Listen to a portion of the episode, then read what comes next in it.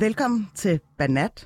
Jeg hedder Phyllis Jaschert, og øh, jeg er rigtig glad for, at øh, det endelig er blevet fredag, for i det her talkshow-agtige setup, der lukker jeg hver fredag nogle, øh, nogle kvinder eller personer ind, øh, som er så dejlige, at det jo nærmest opvejer for det her havregrødsagtige vejr. Vi skal tale om politik i en hel time. Ikke øh, nødvendigvis, fordi der er blevet udskrevet valg som sådan, men fordi der er sådan lidt en kampmode-stemning i, i den her andedam for tiden. So politics it is, og øh, til at lave radio om det har jeg inviteret nogle banats. Nur El Sefafdi? El Sefdawi? Ja. El Sefdawi? Ej, det er et svært efternavn. Ja, Sorry. det er så fint. Kan du øh, gå lidt tættere på mikrofonen, Det så vi jeg. kan høre, hvad du har at sige? Øhm, du er folketingskandidat øh, for de fire grønne. Du er også kandidatstuderende. Hjertelig velkommen til, Tak, og tak for, at jeg måtte være med. selvfølgelig. Øh, Medina Shafika fra De Radikale. Øh, du er tidligere kommunalvalgsopstillet i Køge. Og så er du kanskent på statskundskaber, vil nok nogen sige i folkemunden. Præcis, det er helt korrekt. Og mit navn fik du næsten korrekt. Madina Shafika. Ri. Shafiki. Shafiki. Madina Shafiki. Ej, Perfekt, sådan. ja. Øh, kan I godt finde ud af at sige mit navn? Phyllis Yassar Yashar. Ja. rigtig, rigtig godt, godt. Vi har alle sammen lidt troubles med det, åbenbart. Ja. Øhm, vi mangler faktisk også lige en tredje banat, øh, Sinem Demit fra øh, borgerrepræsentationen i København. Hun er lige på trapperne. Men øh, i mellemtiden, så kan vi jo bare lige hygge os her. Øh, det er jo nu engang sådan, at øh, når man er med i Banat og bliver Mm. optaget i Hall of Fame of Banat, så skal man jo egentlig gøre det til sin øh, fornemmeste opgave at udbrede Banat-universet. Mm. Og øh, det er jo basically sådan en egen historie, hvor man lige løfter sløret for enten en observation eller en eller anden tendens, som man har lagt mærke til ude i the big, big world. Det kan være en ting eller en historie, som ligesom giver et fingerpeg om, hvad der rører sig ind i hovedet på mine banats. Og det er jo sådan, at vi lever i et land, hvor der er flere indby eller flere podcasts, cast, end der er indbyggere nu om dage. øh, og på Danmarks Radio, der elsker man især at lave podcasts til mænd. Men jeg tror, at jeg har gjort det jo nærmest sådan spidsborgerligt formål at hijacke dagsordenen, så vi i den medie Danmark kan få lidt mere spice ind i vores liv. Og, øh, og måske kan man rent faktisk blive klogere på, øh, på kvinder, der hedder noget andet end Louise. Så lad mig spørge dig, Nur. Har du mm. lyst til at lægge, øh, lægge ud? Det Hvad brænder du inde med for tiden? Det har jeg i hvert fald. Øhm, jeg gjorde mig lidt mange overvejelser i forhold til, hvad jeg skulle have med af sådan min egen historie. Øhm, og øh, jeg kom frem til, at det, som jeg virkelig havde lyst til at øh, i talsætte her, øh, ikke fordi det ikke har fået medieomtalt, fordi det har fået enormt meget medieomtalt, men jeg synes bare alligevel, at det var lidt sjovt, og det er det her med Helle Thornings kjole. Hmm. Øhm, og det er det her med, at jamen, det skal gøres til noget øh, exceptionelt sådan, wow, at man kan se lidt kavalergang. Øhm, og hvorfor skal det ligesom fylde så meget?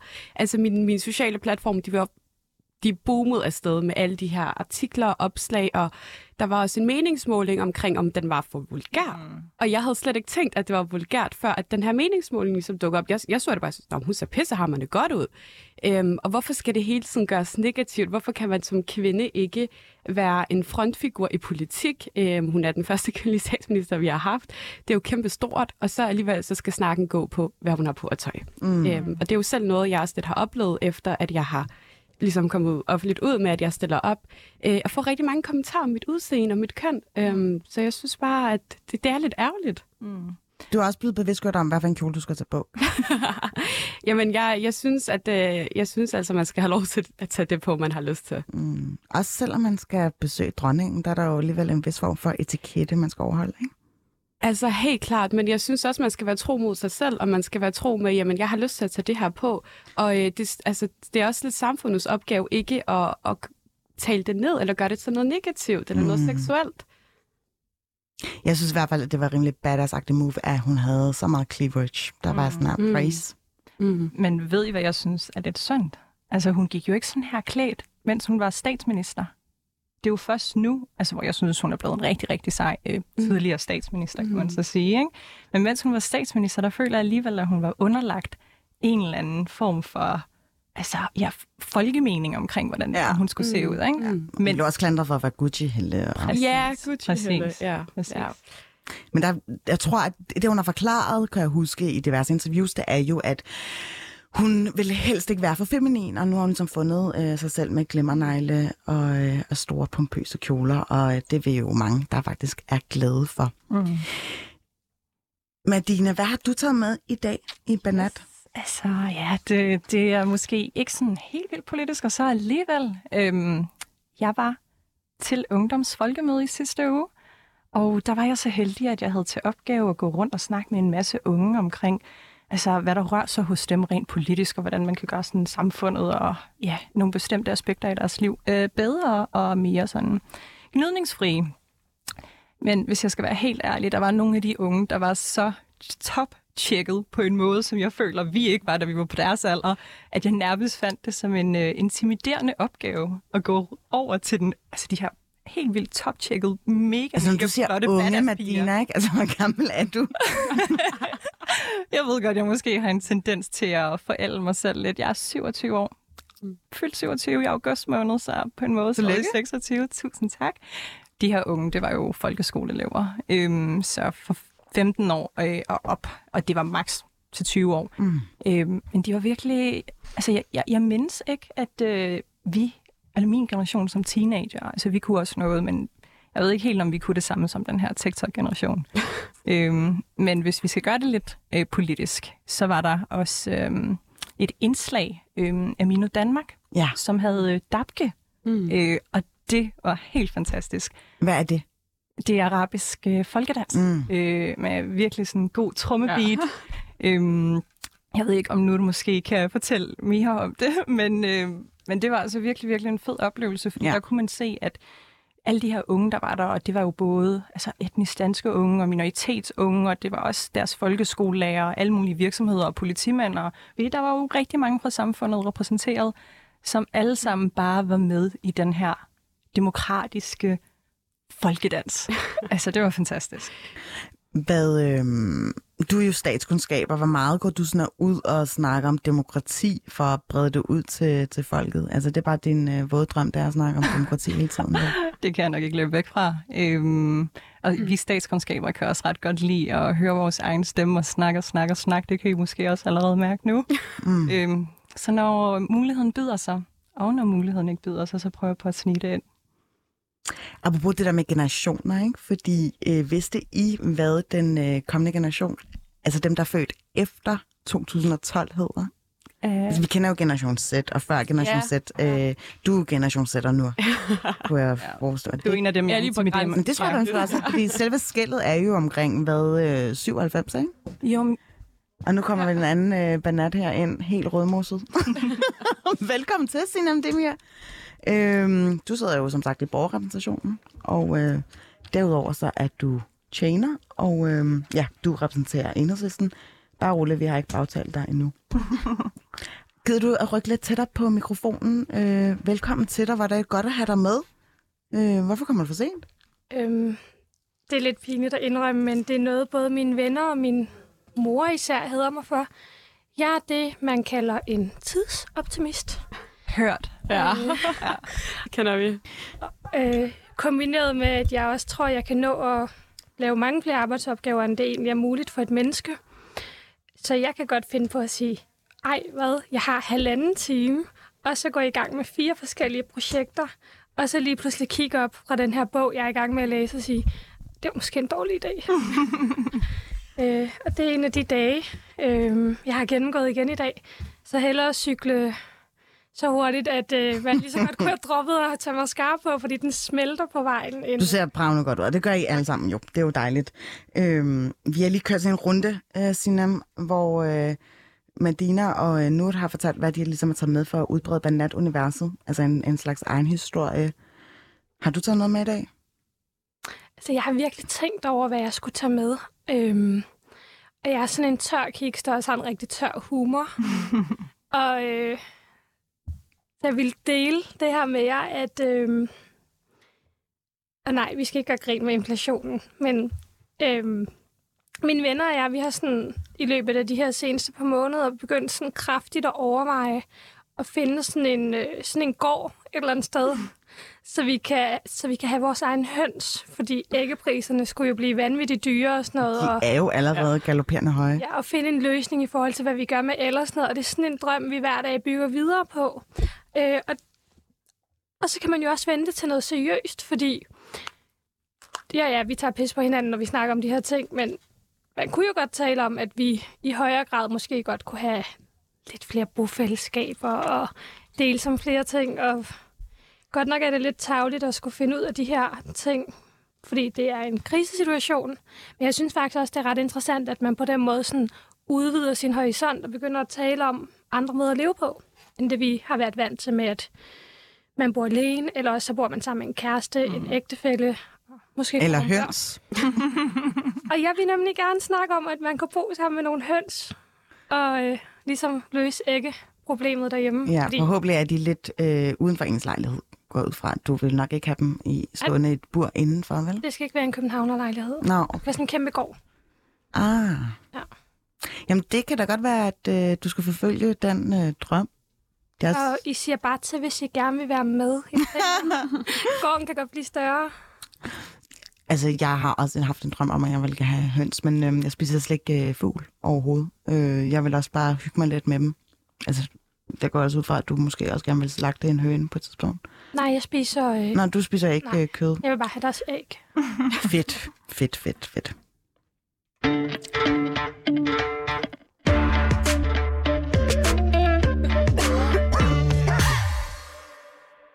Banat, altså grunden til, at jeg har inviteret jer, er jo, fordi I sidder øh, og arbejder med politik, eller har gjort. I har simpelthen et stort politisk hjerte. Det banker så højt, at jeg kan høre det her fra studiet. og øh, når I kigger på hinanden, hvad, hvad, hvad bemærker I så? Har I nogle øh, fælles træk? ja, det har vi da. Det har vi. Vi er alle sammen minoritetsetniske kvinder. Ja. Og vi ser alle sammen godt ud. True. Det er rigtigt. Selvtilliden, ja. Øhm, er der andet?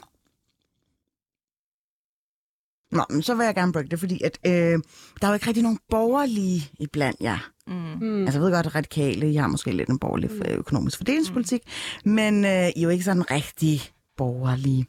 Og øh, hvorfor tror I, at der er altså relativt få, især med minoritetsbaggrund, som er borgerlige?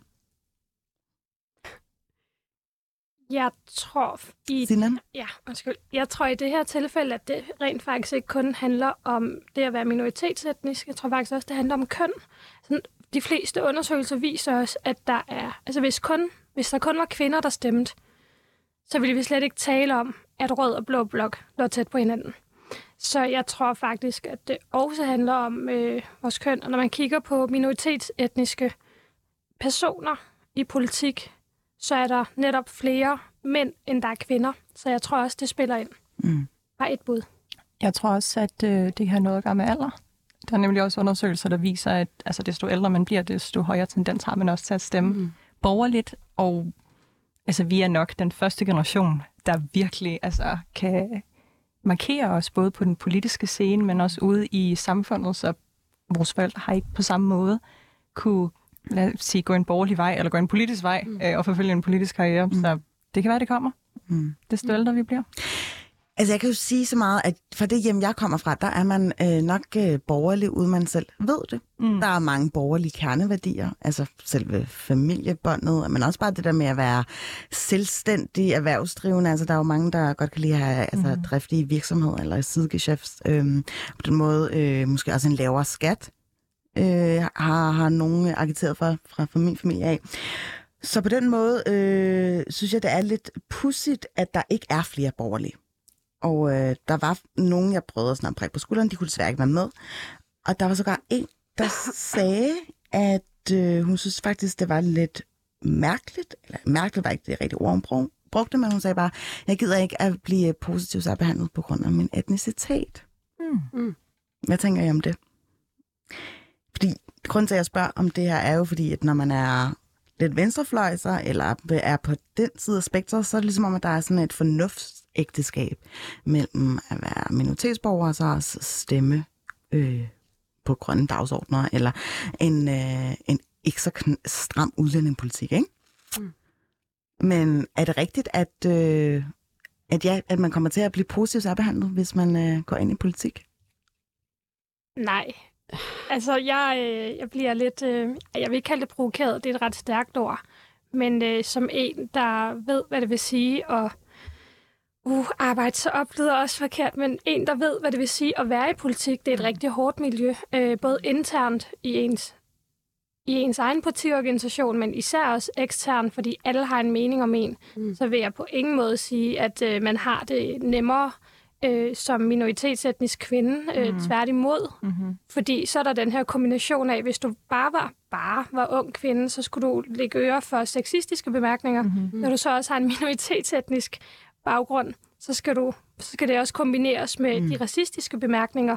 Og mm. i forhold til at komme frem, så føler jeg, at man konstant skal bevise, at man mm. fortjener sin plads. Mm. Man skal konstant bevise, at man ikke bare er et udenlandsk navn, man ikke bare er et køn, men at man faktisk har ben i næsen, og at man mm. knokler røven ud af bukserne, og er berettiget til at have den position, man nu engang har. Så der er en mulig altså, øh, stereotype forestillinger knyttet til etniciteten, som, som du synes, at man skal ligesom gøre sig fri af, ikke? Mm. Jo. Nu er du markeret ja, også. også fordi, at øh, lidt i forlængelse af, hvad Signe hun siger, det kan jo også meget overføres bare til, altså nu kan jeg snakke egen erfaring, i dagligdagen. Det er meget sådan, når man møder mennesker, og øh, de har typisk en eller anden øh, fordom lidt om en, når man ser ud, som man gør. Øh, og det er meget sådan, nå, du arbejder, nå, du studerer, nå, du gør det her. Man bliver altid gjort til et eller andet øh, enormt særeksempel, som man jo bare egentlig ikke er. Altså, ja, mig og tusindvis af andre. Måske er du bare øhm. lidt sær over for herre og fru Jensen, som ja, ikke har mødt en nut før. Men, men det er bare det her med, at mønsterbryder-eksemplet, som skulle være et kompliment tidligere, det er mere en fornærmelse i dag, synes jeg faktisk. Altså, jeg kan godt blive lidt harm over det, sådan, hvorfor skulle jeg ikke, øh, og hvorfor skulle alle andre ikke? Det er sådan meget, meget normalt. Øh, men, men det er netop, Altså, det er jo en konsekvens af, hvordan hele den her udlændingedebat og indvandrerdebat ligesom har kørt de sidste år. Øhm, og det, jeg synes bare, det er så ærgerligt. Og, øhm, fordi så... Den tager vi lige senere til ja. udlændingedebatten. Øh, det er jo et kapitel for sig. Ja. Hvad siger du, Medina, i forhold til yes. at blive positivt særbehandlet i politik? Altså, jeg tilslutter mig de her dejlige banats her, øh, at øh, jeg vil faktisk mene, det omvendte er på spil. Der bliver sat en højere standard for, hvad det er, du skal leve op til det, det er et fuldtidsarbejde i forvejen at være involveret i politik, men udover det, så har du et andet fuldtidsarbejde, der betyder, at du bliver nødt til at bevise dig selv, både i kraft af, at du er kvinde, men samtidig kan øh, varetage det her erhverv, øhm, og så også, at du så er minoritet, men også, at du er ung. Altså, ja. så man har så mange ting, som historisk har været med til at altså, på en måde under...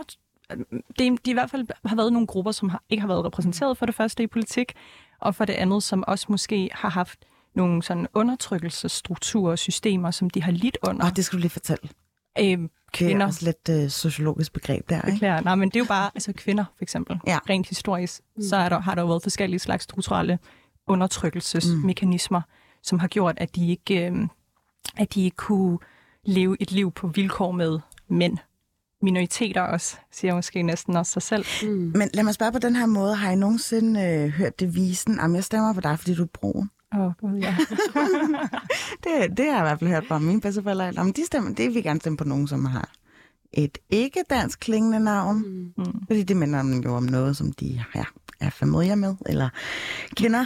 Øhm, jeg tror også, det bunder meget ud i det, ja, øhm, det her med, at man føler sig repræsenteret, og man føler, at der er nogen, der okay, afspejler en, og man føler sig hjemme på en eller anden måde. Øhm, og typisk søger man jo det, man selv er, øh, og selv øh, kommer fra. Så jeg tror, det er en meget, meget naturlig øh, et naturligt valg, at der er mange, der, der har det på den Så det kan også godt være en fordel, Sina? Nej, det jeg vil sige er, at selvom det til en vis grad kan virke irriterende, hvis man får at vide, at nogen kun stemmer på en på grund af mm. ens etniske navn og udseende, øh, så har jeg også, altså som nu der også siger, jeg har forståelse for det. Og indtil den dag, hvor det ikke overrasker nogen, at en minoritetsetnisk kvinde selvfølgelig er i politik, mm. selvfølgelig er nyhedskorrespondent, eller noget tredje, eller fjerde, eller noget femte, så har jeg faktisk forståelse for det her ønske fra nogen at stemme. Fordi, altså lidt ligesom når vi taler om kvoter i bestyrelse for mm. kvinder og alt det her, indtil det bliver normaliseret, så synes jeg, det er okay, at nogen har det sådan, at de gerne vil føle sig repræsenteret. Mm. Jeg tror, vi alle... Men, men øh, bordet. I skal også lige huske at svare på mit spørgsmål. Vi er jo Kan de- politikere. Ja, jeg er politikere. Jeg kan godt mærke, at I allerede er øh, ret gode til at undvige, men øh, det er jo ikke som sådan et kritisk spørgsmål. Det, det er jo bare ret åbenlyst, at det kan jo være en fordel. Det har, kan jo have en mobiliserende faktor at have en glød end den øh, remouladedanske. Øhm, så på den måde, jeg, jeg kan se, at der er nogen, der nikker herinde i studiet. Er, det, ikke- er det ikke en fordel, Madina, at man kan Altså, trække jeg- på noget, som de andre, øh, Jeg vil Louise sige, Pedersen, jeg vil sige både og. Og her der bliver jeg nødt til at dele en lille historie. Øhm, sidste år, der var min øh, partner i øh, moskeen. Det var fredagsbøn, så han skulle ud og bede. Og her var der en øh, kommunalvalgskandidat, som øh, en herre, som var ude og øh, ja, føre valgkampagne, kan man vel godt sige. Men det var ikke så meget valgkampagne, som det var, at om jeg er muslim, og vi kender jo hinanden, fordi vi er jo brødre og sådan noget. Ikke? Øhm, så derfor skal I stemme på mig. Punktum. Og det var der, den gik. Og så min partner, han, han prøvede på at give ham sådan lidt modspil. Okay, men hvorfor? Hvad står du for? Hvilke mærkesager har du? Og så videre, og så videre. Og det, han svarede, var, at vi kender jo godt hinanden. Øhm, du er jo min bror. Øhm, så bare stem på mig. Og det var det. Og jeg vil sige, det er problematisk. Men øhm, på den anden side, altså som øh, Cinema også påpegede, så har vi jo de her undersøgelser, der viser, at etniske minoritetsunge og efterkommere og etniske minoriteter generelt har en mega lav valgdeltagelse. Mm. Og hvordan kan man forbedre den valgdeltagelse? Det kan man ved, at der er nogen, der ligner dem. Det kan man ved, at der er nogen, der kan repræsentere dem. Så i første omgang er det Men hvem siger, at de repræsenterer den, når man udelukkende går Det- det er efter de rigtigt. yder? Ikke? Altså, Det er helt man ikke, øh, jeg kunne i princippet bare sige, at jeg går ind for, at man indfører øh, pant på øh, alle Mhm. kebabbikser. Så, øh, men det, skulle, øh, det er jo kun mit navn og det, mit øh, relativt eksotiske yder, som mm. ligesom skulle være afgørende for, om folk gider stemme på mig eller ej. Mm. Det er jo, det er jo altså, fjerner jo fokus. På den korte bane er det fint, til vi har altså nok etniske minoriteter og kvinder og så videre og så videre. En blandet bolsjepose, og som kan sikre øh, repræsentation i, i de politiske lag. Men på sigt, altså så er øh, etniske minoriteter jo også politiske mennesker. Ja. Hvad siger du, Sina? Ja, altså det er 100% problematisk, hvis, hvis der så også stemmes helt uden at Mhm. undersøge, hvad den her person mener. Lidt ligesom det eksempel fra moskeen. Mm-hmm. Jeg føler faktisk, at jeg har mistet sådan en platform der. Det vidste jeg ikke må kunne gøre. øh, På med tørklædet. Og... ja, jeg øh, begynder lige at være noget, jeg ikke er. øhm, men alene det, at hvis folk kan få interesse for politik, Mm. fordi de ser nogen, der minder om lidt mere om en. Så du gøder faktisk jorden for nogle øh, kommende politikere, ikke? Ikke kun politikere, men øh, samfundsdebattører. Altså, man behøver jo ikke direkte at gå ind i politik. Det kunne også være, at man fik en interesse for noget inden for øh, kommunikation, nyheder. Det kunne også være, at man ville noget helt andet. Øh, bare det, at man får interesse i demokratiet, øh, mm. sagt på den måde, altså i samfundsdebatten, og får en interesse i, at hey, det kan være, at jeg kan, jeg kan ændre på noget politisk ved at stifte et eller andet organisation, være med til at mobilisere en bevægelse. Altså alene det.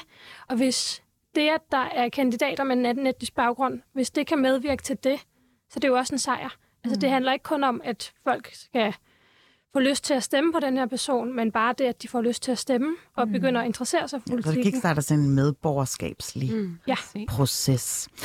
Nu, øhm, hos Fri Grønne er jo meget optaget af at have kandidater, som er multikulti, har jeg lyst til at sige. Vi, øh, øh, vi har en masse forskellige øh, kandidater, og det har vi jo, fordi at vi, vi er et rigtig, rigtig mangfoldigt parti. Øhm, der skal være plads til alle, øh, uanset etnicitet, seksualitet, øh, også etniske danskere. Også etniske danskere. Der er simpelthen plads til alle. Og det er fantastisk at mærke i partiet, hvordan vi er så forskellige og så ens på samme tid. Og det ene, det ene behøver faktisk ikke at udelukke det andet. Øhm, vi er faktisk svaret på sådan mangfoldighed, fordi vi kan alle sammen sammen. Og Vi er kan mere end bare. Sikander Siddiq. Vi er mere end bare sikanter. Det. Jamen, det er grund til at drille, det er fordi, at mange har måske bare en umiddelbart forestilling om, at Fri Grønne kun er mm. reduceret til ham. Og det kan man jo godt forstå til dels, fordi han er jo partileder, men der er jo ikke så meget fokus på nogle af de andre kandidater. Mm. Jeg tror også, det kommer sig af, at vi er jo et øh, forholdsvis nyt parti, øhm, og det handler også om, at man ligesom kommer ud og mobiliserer sig hos befolkningen, og at, at ja, at borgerne ligesom ved, at vi er til stede, og at vi er forskellige, og der er plads til alle, og at vi har altså også en dagsorden, der, øh, der har lidt at byde på. Øhm, og jeg tror, at der er rigtig mange, der lidt er kommet til at overse det. Mm. Øhm. Og nu så vi lige dagsorden. Øh, vi tager lige en runde, hvor vi ja. Øh, ja, lige hører, hvor, hvordan det egentlig kan være, I gik den politiske vej.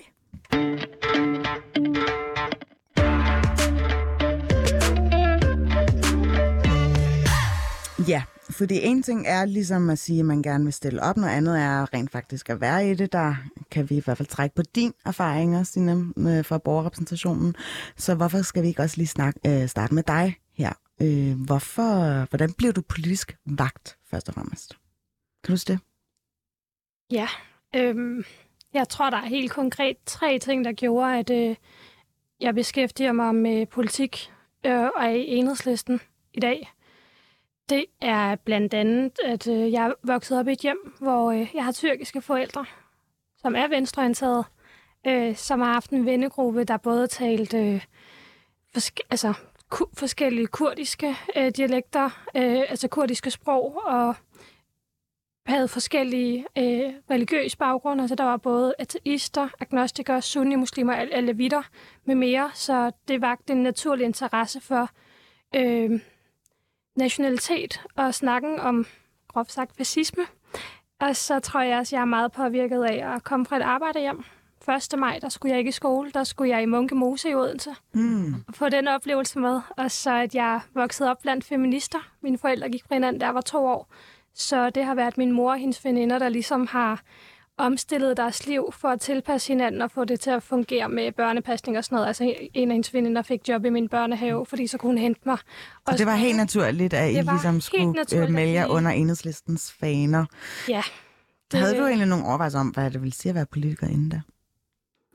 Mm, ikke Ja, men øh, jeg har slet ikke haft, øh, haft overvejet, hvor konsekvensfyldt det også kunne være. Jeg var bare sådan lidt, ah, det bliver sikkert lidt hårdt arbejde, og så kan man tage weekenderne fri, og det skal nok gå det hele. Mm. Og så opdage, at du har aldrig fri. Din telefon bimler og bamler. Det bliver jo kun værre, hvis du bliver valgt ind i Folketinget. Har du nogensinde tænkt over det? Ja.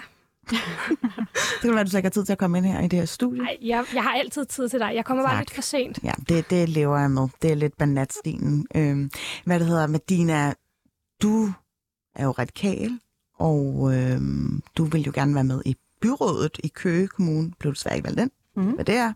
Men det har jo ikke som sådan slukket dit håb. Øh, men hvorfor var det lige de radikale, der tiltalte dig? Jeg har nok øh, altid været lidt... Øh, social... Radikal? Nej. ja, og øh, socialliberal. Øh, men nok øh, tendens til at være mere venstreorienteret også inden for radikale venstre. Ikke? Øh, der er der jo plads til, til lidt forskelligt.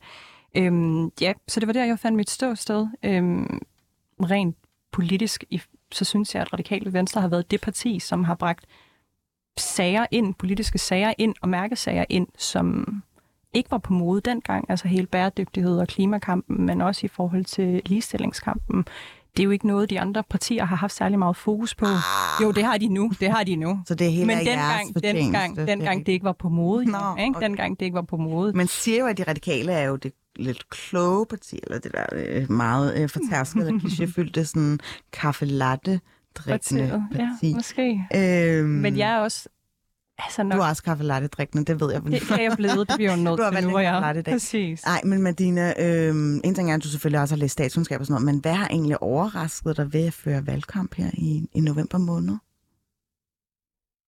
Mm. Jeg tror, at det, det, der har overrasket mig, er, hvor bevidst jeg nok var omkring øh, mine handlinger i det daglige liv også, øh, og hvilket signal man sender Øhm, og det kan godt være, at jeg øvede mig på, og ikke sådan direkte var bevidst omkring, at nu skulle du være sådan her, sådan her, sådan her, men det var bare, så var man i gang med et eller andet. Og så tænkte man lige pludselig på, hov, jeg skal lige, eller hov, dø, dø, dø, dø. Et lille eksempel på det. Jeg skal om... gå ud af døren med læbestift. Yes. Ej, et lille eksempel er måske, at øh, da jeg fik taget øh, valgbilleder, øh, så og der havde de sådan sagt til os på forhånd, at de må godt lige sådan kigge jer lidt i spejlet og spørge jeres bekendte og venner omkring, hvad der er jeres gode sider, eller hvad der, hvilken sådan post, der klæder jer. Øh, og det havde jeg det gjort mig lidt overvejelser omkring. Øhm, Og så kommer jeg så ind, og jeg havde jo gjort mig de her overvejelser omkring, okay, nu skal jeg se rigtig politikeragtig ud. Så helt sådan stoisk og seriøst udtryk og blazer på og det hele, ikke? Øhm, men fotografen blev ved med at sige, løsne op, smil lidt, løsne op, smil lidt. Og det gjorde jeg så til sidst. Ja. Øhm, og så da jeg fik valgmuligheden mellem at vælge mellem et par billeder, og så, der var der er et billede, hvor jeg smilte med tænder og det hele kæmpe smil, og så et billede, hvor jeg så mere seriøs og politikeragtig mm. ud. Og jeg var sådan lidt, altså jeg burde jo vælge det billede, hvor jeg var politikeragtig, fordi det er jo sådan, en rigtig politiker skal se ud. Øhm, men jeg endte med at vælge det andet Så du billede. havde allerede bare nogle bias om, eller sådan en forestilling om, okay, en politiker skal se. Præcis, ja, præcis. seriøs Altså uden at det var bevidst, men at min underbevidsthed fortalte mig det. Ikke? Øhm, men jeg valgte at gå med billedet, hvor det var. At, Altså, du ligner stadig en politiker den dag i dag. Det vil jeg gerne lige hilse at sige. det vil jeg øh, tage til som et kompliment. Ej. Jeg går lige videre til dig nu, øh, fordi du er jo i Fri Grønne, Mm. et øh, spritnyt parti jo. Ja. Øh, nu må vi se, om I bliver valgt ind. Du tror selv på det. Ja, ret meget. Jeg tør næsten at sige, at jeg ved, at vi bliver valgt ind.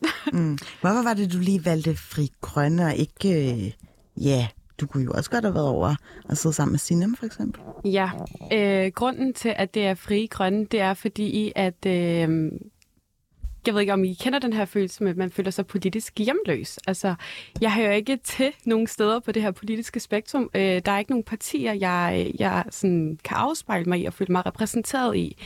Og øh, Frie Grønne er jo et parti, som øh, går ud og siger alle de ting, der taler lige til mig, øh, og som lidt som du også taler ind i, Medina, altså det her, der, der ikke er på mode, det her, som ikke, der er ikke rigtig andre, der snakker om øh, racisme og, og alle de her ting i, i den grad, som Frie Grønne gør. Øhm, og det, det tiltalte mig rigtig, rigtig meget. Jeg følte for første gang, at okay, det her det er et parti, jeg hører hjemme her, jeg, jeg føler mig repræsenteret, der er plads til alle, og der bliver faktisk lagt et dagsorden, som vi ikke har set før i Danmark. Mm.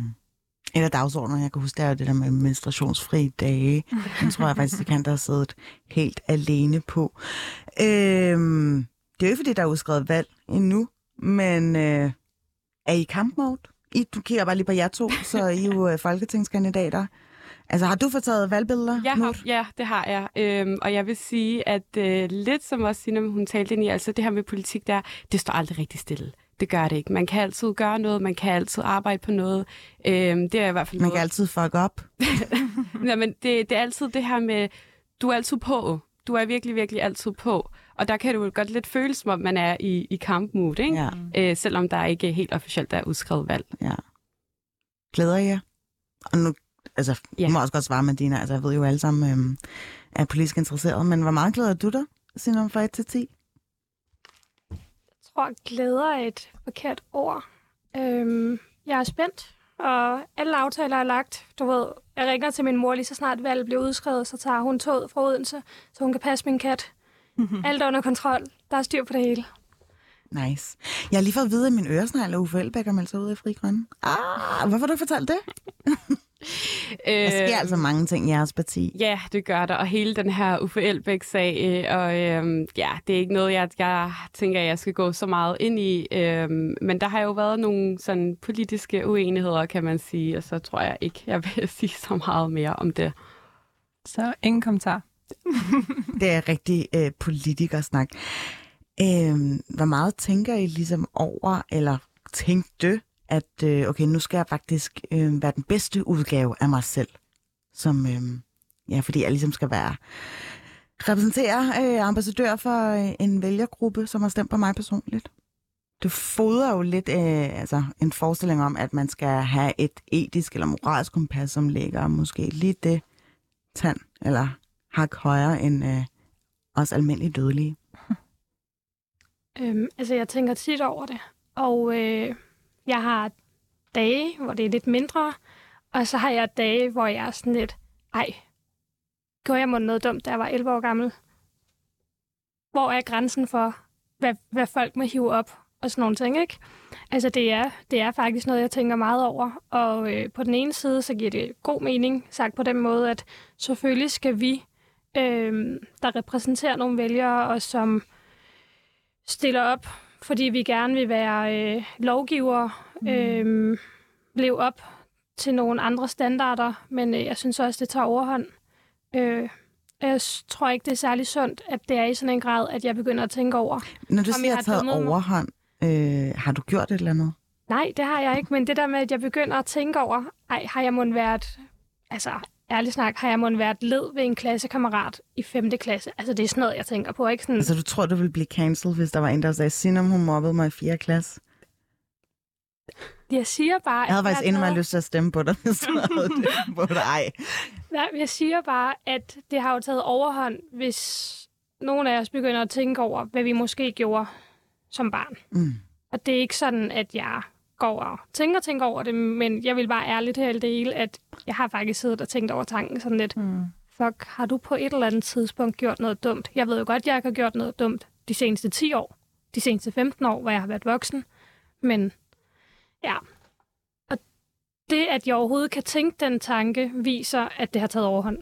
Altså, du adfærdsregulerer dig selv Ja. allerede, og forventer det værste. Ja.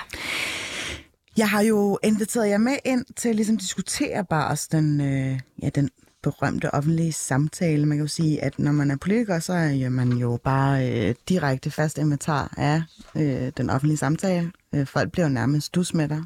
Øhm, og her den seneste tid, der har vi jo øh, ham her, Søren Pape. Han har i hvert fald gjort sig meget bemærket.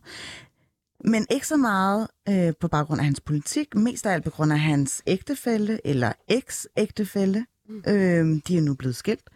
Øh, jeg kan lige optræve noget af sagen her. Det var jo det der med, at han, hans øh, ægtefælle, eller eks-ægtefælle Joshua Medina Vasquez jo ikke var øh, onkel af den Dominikanske Republiks præsident, øh, eller at han Nevø. ikke var i familie. Ja, Ja. Nevø var det, Ja. så der er omvendt, ikke? Og øh, der var også hele den der sag med øh, de her øh, ministermøder, men det havde jo ikke så meget at gøre med ham, men og så var der også noget med, at han var jøde, og øh, Pape ligesom erkendte de forkerte oplysninger i et Facebook-opslag, og lagt sig fladt ned, og så var der hele det der med, at han tog til, øh, hvad der hedder, forbi, forbi dronningen med Inger, i stedet for med sin ægtefælle, og nu har han ligesom bare lagt sig fladt ned, og sagt, at han skal skilles og så videre, ikke? og han annonceret sin skilsmisse. Og det er jo netop et symptom på, hvor meget ens privatliv ligesom spiller ind, og faktisk godt kan gå ind og være totalt krus i maskinrummet. Mm. Øhm. Ja. Du sukker nu. øhm, Har du en kæreste, du skal gemme væk?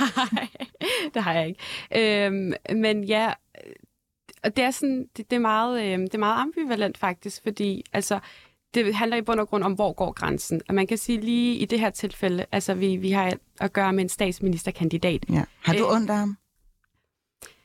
Nej, altså nej, fordi at det er også det her med, at det er klart, at man er i mediernes søgelys, og det er klart, at man er en del af den her øh, offentlige debat, og man, man skal jo være enormt transparent, og det er jo det, han ikke har været øh, særlig god til, kan man sige. Øhm, og som statsministerkandidat, jamen så er din, din troværdighed, den er jo alt afgørende, mm. hvis du skal vinde befolkningens øh, hjerter. Du kan jo ikke gå ud og så øh, lyve til højre og venstre, og så regne med, at folk de stoler på, at, øh, at man ligesom... Men man kan, altså, nu ser du bare sådan rent menneskeligt eller sympatisk. Ja. Altså, man kan jo ikke lade være med at tænke, ej, jeg har lyst til at give ham en... Altså, prøv at se, hvor ked af det, han ser ud jo, ikke, på det her billede. Altså, man er, jeg har jo vildt lyst til at give Pape en, en grammer, fordi han har været udsat for et scam-icon, eller sådan, han er jo blevet scamet mm. foran alle. Jamen, det er jo bare lidt konsekvensen af at være øh, et offentligt ansigt. Og selvfølgelig er der en grænse, og selvfølgelig har man ret til sit privatliv. Men man kan så sige, når hans privatliv går ind og influerer og har en påvirkelse på hans arbejdsliv, så går det hen, og så bliver det problematisk. Og så er det klart, at pressen ligesom skal kunne vise og fremlægge de her ting mm. til befolkningen, så man er afklaret med, når man skal sætte sit kryds. Ikke? Medina, synes du, at han har altså, Altså- altså... fået lidt et knæk i troværdigheden? Ja, fordi de konservative har solgt ham på, at Pape, ham kan I stole på, ham kan I have tillid til. Og det er, det, det er derfor, at det har gjort så ondt, tror jeg, på ja, øh, statsministerkandidaten Pape. Men når det så også er sagt, altså hvad har hans fejl været? Hans fejl har været, at han har troet på sin ægtefælle. Ja. Altså lige Altså, han er jo- med men han har jo også lovet omkring de der Præ- ja, ja, ministermøder, og vi præcis, havde en sportsminister Præcis. med, ikke? Og så udfordringen er så nok også, at en ting er, at hans ægtefælle har fortalt ham nogle ting, men så har han så også brugt det aktivt politisk. Mm. Og det er jo det, han bliver bonget på nu, ikke? At øh, man, man stiller spørgsmålstegn ved hans dømmekraft og ved hans troværdighed, og også ved et eller andet sted ved hans naivitet.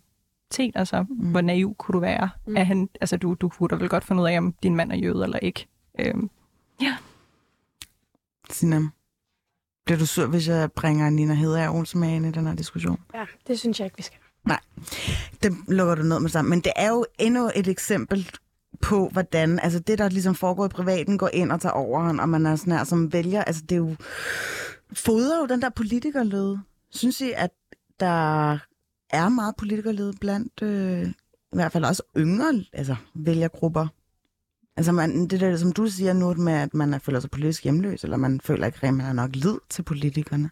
Så der er øh, meget politikerlede, og øh, jeg synes nemlig, at der er forskel på de forskellige eksempler, blandt andet det eksempel, vi ikke taler om. Øhm, for i det her tilfælde er der tale om en øh, statsministerkandidat, hvis største skyts har været, mm. du kan stole på mig, du kan ikke mm. stole på Mette Frederiksen. Mm. Altså det har også været den debatstil, han har kørt mm. At kalde øh, en anden stat, eller vores nuværende statsminister, som også er statsminister. Men han er jo bare, altså selvfølgelig kan man stole på ham, når han har selv har stolet på sin ægtefælle jo. Det er jo det, der er det tragiske her, ikke? Det tragiske, han er jo blevet ført bag lyset. Det tragiske er, at han, Formoder vi. som øh, Medina også sagde, øhm, har brugt det aktivt for at fremme sig selv mm. og gøre sig selv mere populær. Se, hvem jeg har skruet. Se, hvem jeg gifter mig med. Og det er ærgerligt, så jeg har ondt af Søren Pape og har lyst til at give ham en krammer på den måde, at hvor må det have været hårdt at være ham mm. de seneste to uger. Altså, jeg kan kun forestille mig, hvordan han har haft det, når han har siddet derhjemme, og telefonerne er bare blevet ved med at ringe, mm. og alle journalister vil have fat i ham, ja. og sikkert også konservativs øh, bagland. Men jeg forstår godt folkedommen lige i forhold til den her sag, fordi det er nogle ret store løgne, og det kan godt være, at han er blevet skamet, men han har også selv aktivt brugt det for at fremme mm. sig selv. Og det synes jeg bare er ærgerligt. Og jeg håber for ham, at han kommer øh, godt ud af det her, og han får det bedre. Men måske skal han lige tænke sig om næste gang, han angriber de andres troværdighed. For man skal sgu ikke kaste med sten, når man selv bor lidt i et glas. Mm. Hvad siger du, Mandina? I forhold til det her med, at man personificerer politik, at partiet konservativ lige pludselig bliver lige med Søren Pape og mm. Søren Papes troværdighed. Nu spurgte du jo tidligere, om vi glæder os til øh, det kommende øh, mm. folketingsvalg.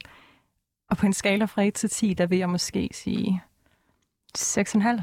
Fordi at jeg er bange for, hvor beskidt det bliver. Jeg synes, der er tendens til, at man går efter personen frem for bolden. Øhm, og det, det er jo både en politik, øhm, en politisk kultur, som vi selv er samskabere af. Mm. Øhm, men, Så radikaler også sin andel af den fortjeneste. Jeg vil sige, politikere i politik har en andel øhm, i det, men det har befolkningen også. Så vi skal stille os selv spørgsmålet om, hvilken politisk kultur ønsker vi? Ja. Jeg synes jo, det er lidt interessant i forhold til det svenske valg. Der kunne man jo se, at valgdeltagelsen var faldet. Øh, og navnlig fra den yngre målgruppe, altså sådan førstegangsvælgere, end hvad det har tidligere gjort. Og jeg kunne godt lave en lille fremskrivning af, at det måske også kommer til at gøre sig gældende ved det danske folketingsvalg. Øh, hvis I skulle prøve at overbevise nogen om, at, øh, at de skulle være politisk engageret eller politisk øh, vagte, hvad, hvad vil I så fremhæve? Jeg vil øh, helt klart fremhæve, at man har jo muligheden for det. Og det er altså en, en rigtig, rigtig god, og vi er så privilegeret, at vi har et demokrati, hvor vi har en stemme, og vi kan bruge vores stemme, og vi skal da engagere os i, i samfundet og alle de politiske øh, forhold, der er i vores samfund. Og hvorfor skulle man ikke have lov til at tage del i, i det? Det er lidt ligesom, jamen dem, der ikke stemmer, men så brygger sig over, hvad udfaldet er blevet. Jamen, du har en stemme, brug den. Gå ud og gør noget aktivt. Vær en del af samfundet. Øhm, det synes jeg er enormt vigtigt. Mm. Hvad, hvad siger du, Sina? Altså lidt i, lidt i samme dur. Øhm, jeg er sikker på, at hvis jeg stiller 10 spørgsmål til en, der siger, jeg vil ikke stemme, i forhold til, hvad mener du om det, så vil der være en holdning til mm. alle de 10 ting, jeg spørger ind til. Og der har det bare sådan, at hvis du, virke, hvis du har en holdning til alle de her 10 ting, jeg har spurgt ind til, eksempelvis klimakrisen, så stem. Mm. Og, ikke, og ikke nøjes med kun at stemme.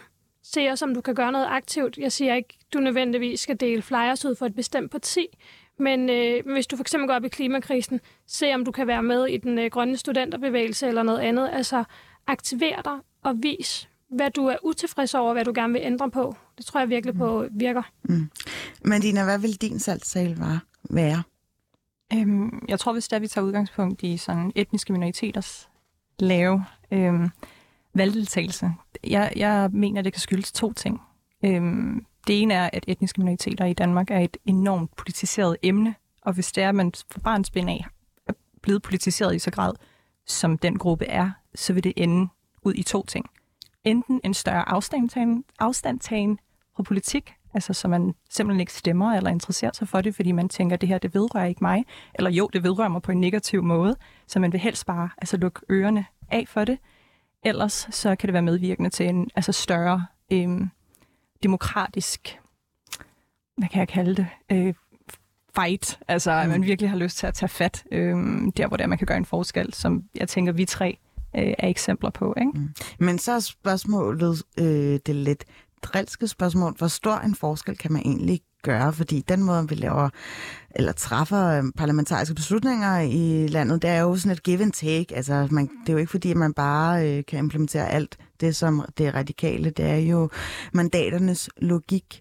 Og der tror jeg, at der er rigtig mange, der sidder på den anden side af at, øh, ja, politikernes øh, håndværksmæssige arbejde og deres virke, som ikke forstår hele den der proces, ved at man øh, bliver nødt til at give køb på noget, for at noget andet kan lade sig gøre. Hvad tænker du om det, Sinam? Jo, altså den måde, vi har det på, især med blokpolitikken med mere, øhm, så har det jo en afgørende rolle, hvor mange mandater det parti, man så også har stemt på, får i forhold til øh, mm. forhandlingsmandat og forhandlingsstyrke. Øhm, så jo, det gør en kæmpe forskel, men vi ser også øh, samspillet imellem øh, en mærkesag, et måske et mindre parti kan have, at det kan ende med at lykkes, fordi organisationerne uden for parlamentet gør en stor indsats. Altså, nu vil jeg også lige fremhæve mit parti med noget, men øh, vi har jo brugt 10 år i forbindelse med samtykkelovgivningen, fra at folk grinede af os som parti, til at det lykkedes mm. med et kæmpe flertal. Og det er jo ikke, hvor, det er jo ikke enhedslistens, altså det er jo ikke enhedslistens egen succes. Det er jo fordi så mange organisationer udenfor, mm. og så mange enkeltpersoner har stået frem. Og jeg tror på den måde, så kan man jo godt gøre en forskel. Og det er lidt det, vi skal være bevidste om som vælgere, at selvfølgelig er det ikke ene og alene det, at vi stemmer på et parti, og så kommer de ind, og så kan de bare få alt det, de gerne vil have. Der er også alt det der efterspil. Og øh, ja, det, øh, det er interessant. Altså, nu har, nu har der lige været budgetforhandlinger i de fleste Ja, det var lidt kommuner. kontroversielt for enhedslisten der. Altså, nogen vil jo altså, sige, at I ligesom gav skattelælser for at få en grøn dagsorden i spil, ikke? Ja, og det er det spænd, der har kørt, men så er det, fordi man ikke har forstået budgetloven og kom- hvordan kommuneskatten well, fungerer. Enlighten hvordan, me, enlighten hvordan udligningsreformen Vi har lige tid nok, så, øh, fungerer. Men det er da rigtigt. Men vi har givet skattelettelser, der ikke kommer til at betyde noget i forhold til de penge, vi har, som vi kan bruge af. I Københavns Kommune har vi 17 milliarder kroner i en kiste, som vi ikke kan bruge. Det må vi ikke, fordi vores servicemåltal mm. Er sat på en bestemt måde på grund af budgetloven, som kommer af finanspakten, som kommer fra EU. Mm. Så vi har egentlig givet en såkaldt skattelettelse på 0,1 procent hvilket betyder, at vi bare får færre penge, vi kan smide den kiste, som vi ikke må bruge af alligevel. Så de penge, vi havde, og som vi har, det er stadig den samme mængde penge. Og i den aftale, vi så har lavet her, som jeg vil kalde et godt politisk håndværk, så har vi så fået alt det andet, vi gerne vil have. Som eksempelvis øh, mere på klima, eksempelvis mere på det specialiserede handicap, mm. øh, speci- øh, socialområde, og mere på nu afbryder jeg dig ja. lige, fordi at øh, du, øh, du tydeligvis bliver videre. Det er jo dejligt, fordi at der er jo tydel, altså, der er jo bare ikke alle, der forstår det. Eller altså sådan, det, du fortæller lige nu, det er jo ikke kommet frem i pressen, eller måske ikke det substantielle som sådan. Jeg ved i hvert fald, at øh, diskussionen har raset rigtig meget på Twitter, og sådan her meget anklagende i forhold til jer enhedslisten, og hvordan kunne I dog finde på at, øh, i budgetforhandlinger, ligesom at lave en alliance med de blå. Øh, hvor hårdt er det egentlig nu? Det ligger op for mig, det her spørgsmål, at sådan blive taget til indtægt til på hele partiet. Der er jo nogen i partiet, både jeres kollegaer, som I kan lide mindre, men hvor man ligesom udad til bare skal virke som en stor, solid sam, øh, samlet masse, og vi er hinandens bedste venner og sådan noget. Du nævnte jo faktisk lidt selv, der er jo sådan, sådan øh, nogle gange sådan lidt backstabbing-kultur internt i partierne. Ser jeg for meget der? Der er altså, jeg, jeg tænker ikke, det er en hemmelighed for nogen, at øh, folk, der er politisk aktive, Har spidse albuer. har spidse albuer, de har nogle meninger og holdninger, og de vil gerne have, det er deres meninger og holdninger, som er, som er dem, der ligesom kommer på dagsordenen. Mm. Og Der vil der, vil der være politiske kampe. Øhm, Ja, det er Der er også. okay. Det er der selvfølgelig også i enhedslisten. Øh, men en af de ting, vi har gjort for at undgå det under valgkampe, det er, at vi tager, øh, vi har partiliste. Altså vi er opstillet på partiliste, så vi ved allerede på forhånd, hvilken rækkefølge vi bliver valgt ind i. rigtigt, ja. ja. Så vi tager kampen internt, sådan i fredstid. Og så når der er valgkamp, så kan vi faktisk stå, øh, Og stå drikke sammen. en øl sammen. Men jeg tror også, Hvad siger du, at øh, altså, som etniske minoriteter er vi vant til at stå på mål for så meget. Altså for en hel Man altså, folkegruppe. Præcis, ja. Mm. Så det, det klarer man nemt. Hvad tænker du nu? Altså, Ja, men der faktisk, må der være nogen, du Ja. tænker, ej, Uffe han er sgu pres. øh, jeg synes ikke, vi skal gå ind i, øh, lige præcis den sag. Øh, men lidt jeg som, lå lige til højre benet. ja, men øh, lidt som Medina, hun siger, altså, øh, det er lidt som om, man, øh, man du skal præstere både politisk, men også, altså man har også, når man er minoritet, du har jo også et bagland, øh, du skal forholde dig til, og en kultur, du kommer fra måske, og en masse ting, som har indflydelse. Øh, og der kan man godt, altså, Altså, man er dobbelt udsat. Ja, mm-hmm. øh, du, du skal dobbeltpræstere faktisk på en eller anden måde. Øh, det er i hvert fald sådan, jeg godt kan have det. Ja, det er derfor, man nogle gange godt kan få lidt åndenød. Det sidste spørgsmål, jeg vil gerne lige få jer til at uh, sige ganske kort. Hvem er jeres politiske idol? Mig selv? Nej. er der nogen, der øh, ved, uh, ja, en eller anden uh, nulevende, eller måske allerede død? Jeg skulle lige sige, må det godt være en, der er død. Selvfølgelig. Jamen, øh, jeg har en også hængende på øh, min øh, væg derhjemme, øh, for at vælge en dansker, øh, Marie Nielsen, Mm-hmm. som øh, blandt andet kæmpede for øh, abortrettigheder i Danmark, og hun var skolelærer og mega sej, og har rekord for at være den, der er blevet smidt ud af DKP flest gange. Fedt. gange. Fedt. Hvad siger du, Madina? Øh, Marianne Hjelved. Ja. Ja. Hun er jo Øhm, også en gammel traver. Præcis, og jeg kan lide, øhm, at hun er så velrespekteret og bare alle sine dage har været så ordentlig Med sin håndtaske. med sin håndtaske, ja. Men ordentligheden, det må vi altså godt få tilbage igen Mm. mm. i politik. Således. Hvad med dig nu? Jeg vidste, jeg havde faktisk lidt på fornemmelsen af, at øh, du ville stille det her spørgsmål, og jeg ved faktisk ikke, hvorfor. Øhm, og jeg, jeg kan faktisk ikke slå ned på nogen, fordi at jeg har bare, som sagt, i rigtig, rigtig lang tid følt mig politisk hjemløs. Jeg har ikke kunne føle, at jeg kunne afspejle mig i nogen. Øhm, den politiker, jeg nok ville kunne afspejle mig mest i, det er min partileder. Øhm, så, så ja. Alright. Det har vi til gode. Det kan være, at øh, ja, du finder en i løbet af processen. Øhm, nu, tusind tak, fordi du gad at være med i uh, Banat. Også tusind tak til dig, Medina. Og Tak. også mange gange tak til dig, Sinem, selvom du kom for sent. øh, mit navn er Phyllis Jascha. Du har lyttet til Banat. Tak fordi du lyttede med, og have en rigtig god weekend.